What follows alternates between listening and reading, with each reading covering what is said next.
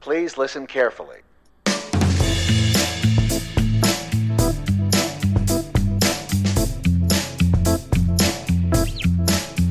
Welcome to Autism in the Wild, the show that talks about what it's really like living with autism. Here are your hosts, Noah and Chris.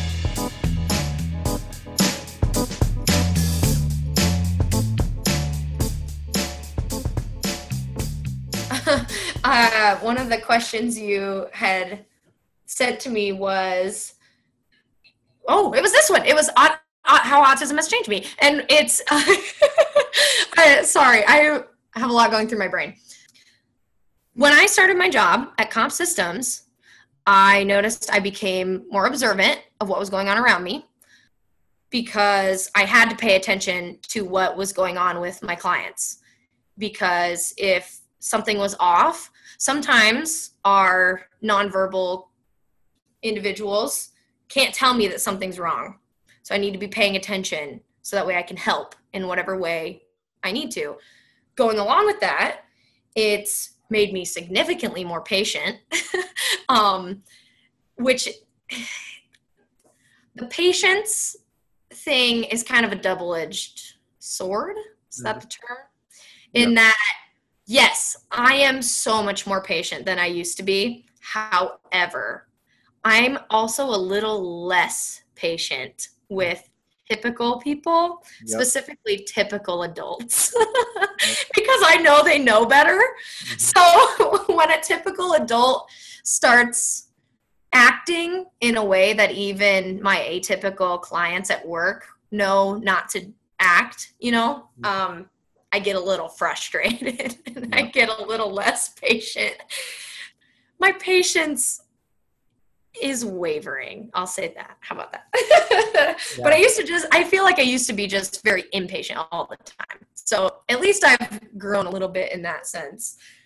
And I'm also a lot better at problem solving because we have so many uh, individuals at work who are nonverbal.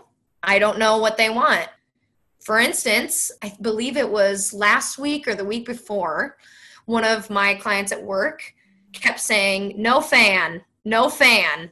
And I thought he was talking about the fan above the stove I was cooking. And I'm like, I'm sorry, I need this on, or else the smoke alarm will go off. Because the steam from, I believe I was cooking potatoes or something, the steam from that, there's a an alarm right above the stove and I didn't want it to go off. I said, "I'm sorry, I have to keep the fan on." He kept saying, "No fan, no fan." I went, "I you I'm sorry, dude, you're just to have to get over it. I don't know what to tell you." And he went back to his room, and then as he was walking back to his room, I remembered, he has a fan in his room. He might not want it on. So I went back there. I said, "Do you want your fan off?" And he said, "Okay." So I turned the fan off. And then he continued to say, No fan, no fan. And I went, No, I turned it off. Wait, what do you mean? What do you mean, no fan? Um, and luckily he has a communication device like Mhm. uh, what's it called? Nova Chat, Yeah. I Yeah. believe. Yeah, he has a Nova Chat like Isaac's. Yep. And so I asked him to tell me, what do you mean, no fan? And he ended up saying he wanted to call his dad. so I was like, wait, how did we get from no fan to you want to talk to your dad? I think what he was trying to say was just, I'm not, I I don't even know, was no, no fan. He just, I think he just wanted to get my attention so that way he could say, hey, I want to call my dad. But he can't say, I'd like to call my dad because he doesn't have a lot of verbal communication. He can say sentences, but not fully. Mhm. You know, he has limited, what's it called? It's, it's just limited communication, right? Yeah. Yeah. I would say, yeah. So, yeah, he just can't speak full sentences. So, he's doing the best he can. So, I've gotten a lot better at problem solving. Yeah, we, we we do that quite often with Isaac. Yeah. Just say no. Mhm. Yeah, Henry's pretty good about understanding what Isaac is saying, and I think all of us are because we live with him. But uh, I think people who are around him at school understand what he's trying to say. But um, if he comes across someone for the first time and he's trying to tell him something, it's a little bit Yeah. hard. But Yeah. yeah, Had a remember Henry told me once he was somewhere. I don't remember where it was, like last year, and there was like this kid. He's like eight or nine. He asks his mom, like, "Why is that kid speaking Spanish?" Oh no. well, you know, I thought that was the funniest thing in the world, and I think Isaac would too. But yeah, that is very funny. Yeah, sometimes that's just how it is. Yeah. yeah, I think it definitely helps when you're around them all the time. yeah, Oh yeah. And normally I'm pretty good at understanding what he's trying to say as well. yeah, But sometimes he just says really silly stuff that makes no sense, Mhm. and his end goal is not anything close to what hi, the, what he was saying is. You know, Yeah, that's definitely a challenge. yeah. Yeah. Yep. that one luckily isn't too bad of a challenge. I can get through that one. Yeah. Mhm. Yeah. so thinking back through your work history in school, do you think you would have gone into the the children's theater and then you know the Youth Theater stuff if it hadn't been for comp systems, or do you think did that prepare you? Do you think for your theater stuff, or do you think they're kind of interchangeable? That's tough to say.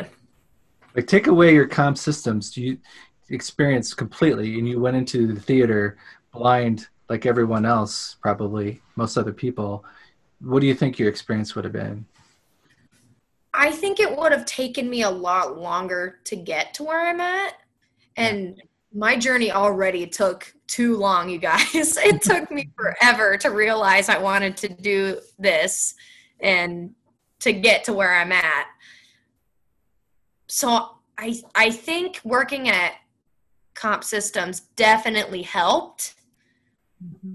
But I also kind of think they're interchangeable because I would have eventually gotten here anyway. I think so. yeah I I care about other people too much to not have gotten here. I feel like, especially people on people on the spectrum.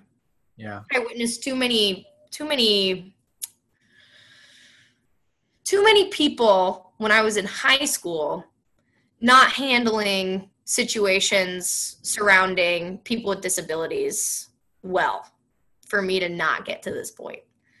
That's that's actually something that working with this population has helped me with is I now am a much better advocate for other people, especially people with disabilities and on the spectrum because there, there like i said there were so many times in high school and middle school where i saw someone treating someone with a disability poorly and i, I never said anything because i didn't think i should or i couldn't. I don't know what my problem was but now if i hear anything i speak up really fast. Um, a good example is I had taken one of my clients who is nonverbal and he has he gets sensory overload so he has headphones that he wears we and we went to fairway i believe we were almost done with our grocery shopping and uh, i don't know if you know the fairway over by oh what is that street it's first street Yeah. over there. So that fairway, their freezer aisle is a little thin, Mhm. and we were on one side, and I was asking him to help me, you know, grab stuff out of the freezer, and this older woman came by, and the way she walked by us made me go from zero to a 100 very fast because she looked at him and then she shuffled as far away as possible on other freezer passed him and looked at him with this look of disgust that made me so angry that I ended up yelling at her. I said, He's not going to give you his autism. and then she ran away, very clearly mortified. So I was very upset. You actually, Chris, said in one of your podcast episodes that you do a really good job of not saying anything when your emotions get high. I'm not that way, unfortunately.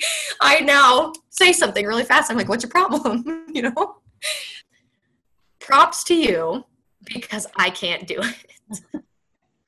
that it that comes back with that my lack of patience for our typical population. hmm I don't have a lot of it. Yeah, So we we've seen many looks um, over the years. Yeah. Uh, a lot of judging looks by other people, like "Can't you keep control of your kid?" kind of thing. We don't get that now. Isaac's really good, you know, when he goes out, but we still get some looks Yeah. every now and then. But uh, yeah, when when he was little, it was a whole different story. So Yeah. Yeah. I and I applaud my parents because growing up, a lot of times I would hear that from my parents or other people of if you can't control your kid, don't take them to the store. And when I was a kid, I didn't think anything. else. I was like, yeah, they're being kind of loud. That's really weird. and you know, looking looking back on my life, I go, well, maybe, just maybe, they might have had autism or some sort of maybe, I don't know, ADHD or something, or literally any other disability, and they can't control it. yeah, hmm. So it's, I, I don't know. A lot of people, Bratty kid, for all we know. well, yeah, it could be. Right, it could just be a kid being a kid. Yeah. I'd like to think now I can I can see some difference between a kid that's throwing a fit because they aren't getting what they want versus a kid who's having a little meltdown because they're overwhelmed or you can kind of tell but it takes I wouldn't have noti- noticed the difference when I was younger but Right. I would know a little bit I would like to think I would know a little bit more and so I I don't usually I usually just try to give people like a that the the, the smile that you give people you know that look you're like I've been there kind of look you know like Oops. I feel for you look you know like it's okay look it's hard to do that now when you're wearing masks around to give people Yeah. that look but um, Yeah, your eyes just kind of get wide and you look a little scary. yeah takes a bit more effort, but you can you can do it. yeah Yes. And that's the problem is people don't want to put in the effort. Yeah. Yeah. Once in a while, there's been a few times when people have actually said something to Tayana or I about, you know, like, you guys are doing a great job. I can tell you're doing a great job. And that's just like, when that comes, it's like out of the blue. And a lot of times it's like, you know, you're just like, oh, I just say thanks because you just, you don't know what to say. And then you're like, by the time you get back to the car or whatever, you're just kind of overwhelmed with emotion. you're like, oh gosh, you know, Let's go. yeah. Yeah. Yeah. So So we're gonna move it to the advice section yep, now. yep. Okay. So going back to the theater area, um, so what advice would you give for theater majors or people that are in theater interested in working with kids or adults with autism, or really just with kids or adults in general? Let loose. People are so uptight. People get very I need to do it this way and oh we're we're playing but it's structured play and I'm going structured play, schmuctured play. Just let loose. Just have fun. I mean, with kids on the spectrum, sure, there needs to be some structure. Maybe, I don't know, if you're going to tell a story, stick with the beginning, middle, end. But even kids on the spectrum deviate from that. They will decide that they want to do something else, go with it. Who cares? It doesn't it doesn't matter if they're having fun. Yeah. let loose you Do know? ever, do you ever try to find things that they're interested or obsessed by and try to use that as a tool during the theater process? oh yeah for sure. A, g- a good example of that is our friend oh, i don't i don't know if i'm allowed to say names but we have uh i i feel weird about saying people's names if i haven't gotten permission but they're Yeah. you what just make up a name. Okay. Well, I'm bad at that. if I was a theater major, you'd think I'd be a lot better at it. Um, either way, one of our students obsessed with vacuums. Yes. Yes. We, Yeah. we would incorporate vacuums if we're able to. Mm-hmm. Yeah. Simple, easy. Yeah. What's this pool noodle? A vacuum? Great. Let's use it as a vacuum. You know what I mean? Yeah. Yeah, we would we do stuff like that all the time. Or handshakes. Handshakes are the best. Yes, we incorporate handshakes into things too. Yes, exactly. It's so easy to do. Just if you're if you're willing to go with the flow during this structured play or whatever, you're going to be fine. Yeah. It's just have fun and let them take you whichever direction they take you. It's probably not going to end in the place you thought it was going to end. That's what Greta tells us all the time. She goes, start with an idea, end where it ends. You know? Yeah. That's good. you know, in terms of like from a parent's point of view, the structure part is have it at a consistent time and a consistent location. And then when you get there, then you then go with whatever you just said. Yes. Yeah. That type of structure is very important. Yes. Once you're there, yeah, go wild if you want, I guess. But yeah. it is very important to have it in a specific place at a specific time. Yeah, I I agree with that Yeah, wholeheartedly. We, we've Isaac's been in activities where they they might change the location at some point after it's been in one, and that's really hard for him um, because he's used to going to that one location. So, mm-hmm. yeah, Yeah, you had mentioned when you talked to Kevin Drow Yeah. about introducing him to that space first. That's very important. yeah. That's So we we've tried to adapt, and some kids are fine, and some kids it's a little bit more of a challenge, and and sometimes you don't know till you introduce the new space, right? So Yeah, um, you don't have, you have no idea. for sure. So, and maybe it wasn't the space, maybe it was the time, and so you just Right. just don't know. Yeah, but it's hard to it's hard to know.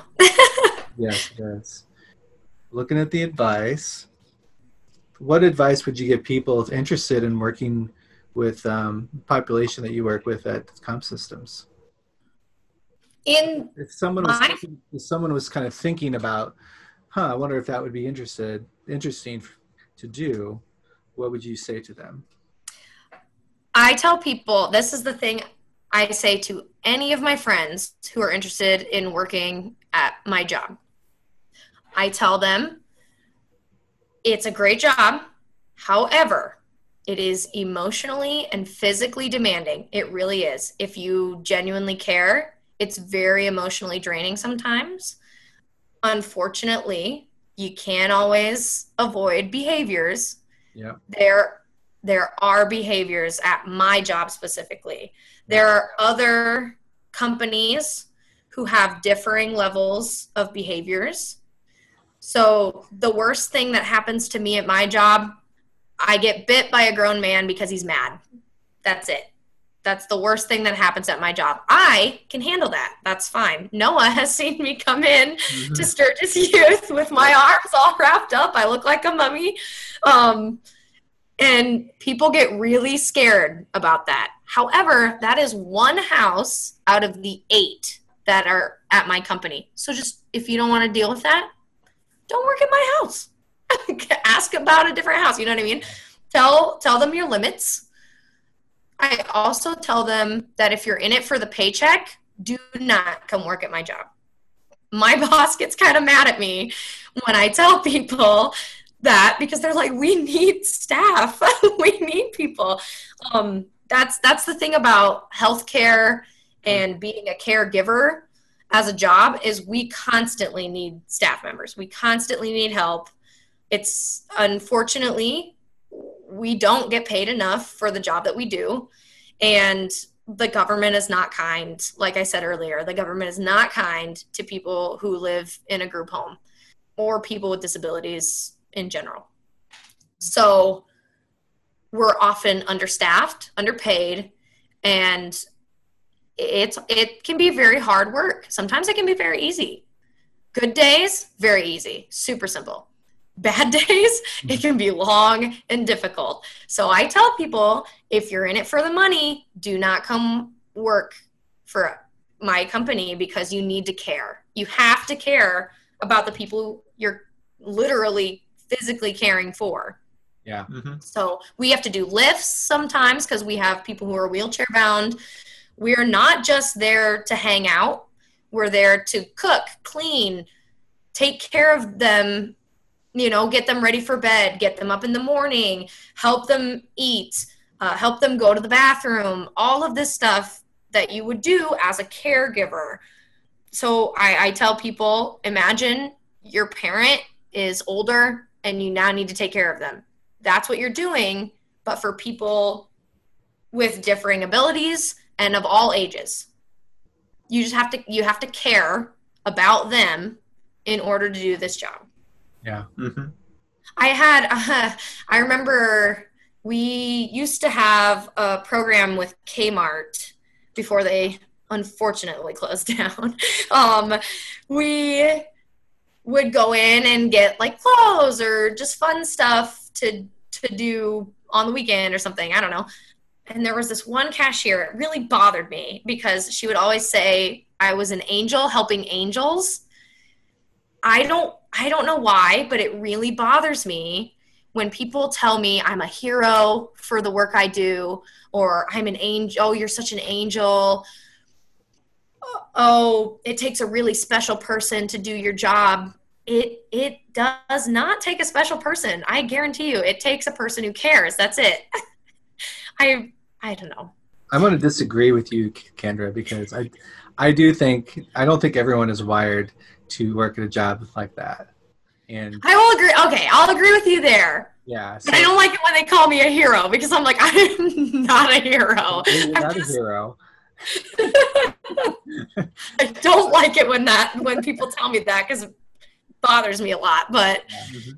But you know, i do agree it doesn't it there are not as many people yeah, and that that also might be my own bias in that i think more people sh- should care about other people that might just be me I, I feel like not enough people care Well, okay. So my perspective is, I'm a parent, so my kids were born.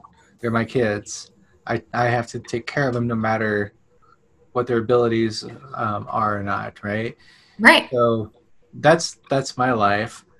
Uh, you you could just you didn't have to choose to work in comp systems. You could have quit a long time ago, right? Mhm. So Yeah.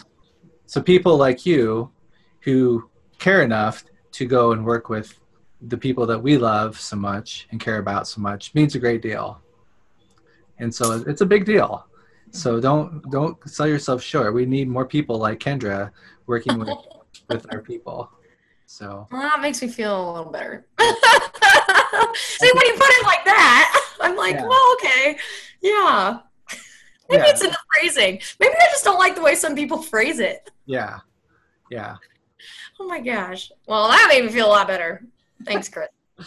Well, you're welcome. Noah, anything else you'd like to No, I think, share? no, I think we're pretty soft, pretty good. Are we in agreement that Kendra's a goofball? Yes, we were both. I'll agree. I am also I am also in agreement that I am a goofball. And I didn't even do a dad joke during this whole interview. I was looking forward to a dad joke. Oh man. I it's cuz I was so I was so nervous about messing up. I'm you, you guys probably already know. I seem a lot more confident as a teacher than I actually am in real life. So I get very nervous when, and I also, I already told you, Chris, I was like, I'm a little starstruck because this is so cool. I think podcasts are the coolest. And I love that you guys are doing this podcast. So uh, when you asked if I would join you, I got very excited and also very nervous because I thought, oh man, what if I say something that's awkward or weird? What if I show everyone my true personality? so, you guys already know all this stuff about me, though. So, Mhm. Okay. Wait, I realized we never talked about drama therapy. Oh, okay. One minute summary. What is drama therapy? So, drama therapy is a therapy based occupation centered around drama and play. So, there is a difference between play therapy and drama therapy, Mhm. but drama therapy is specifically theater related. I don't know a whole lot about it because I'm not there yet, but I'm going to apply this fall for drama therapy programs. There are only six accredited drama therapy programs in America. So wish me luck that at least one of them likes me enough to take me. Cool. Thank you for that summary. I'm hoping for Antioch in Seattle. That would be really great. Awesome. Yes. That's cool. But yeah. I I've always wanted to help people in a therapy setting, but I, you guys know about my love of theater. Mhm. and I have not. Uh, d- drama therapy is also an up and coming profession, so it's starting to become more popular. And I would like specifically to work with children on the spectrum. All right. Well, thanks, Kendra, for being on the podcast. Thanks for having me, you guys. Thanks for listening.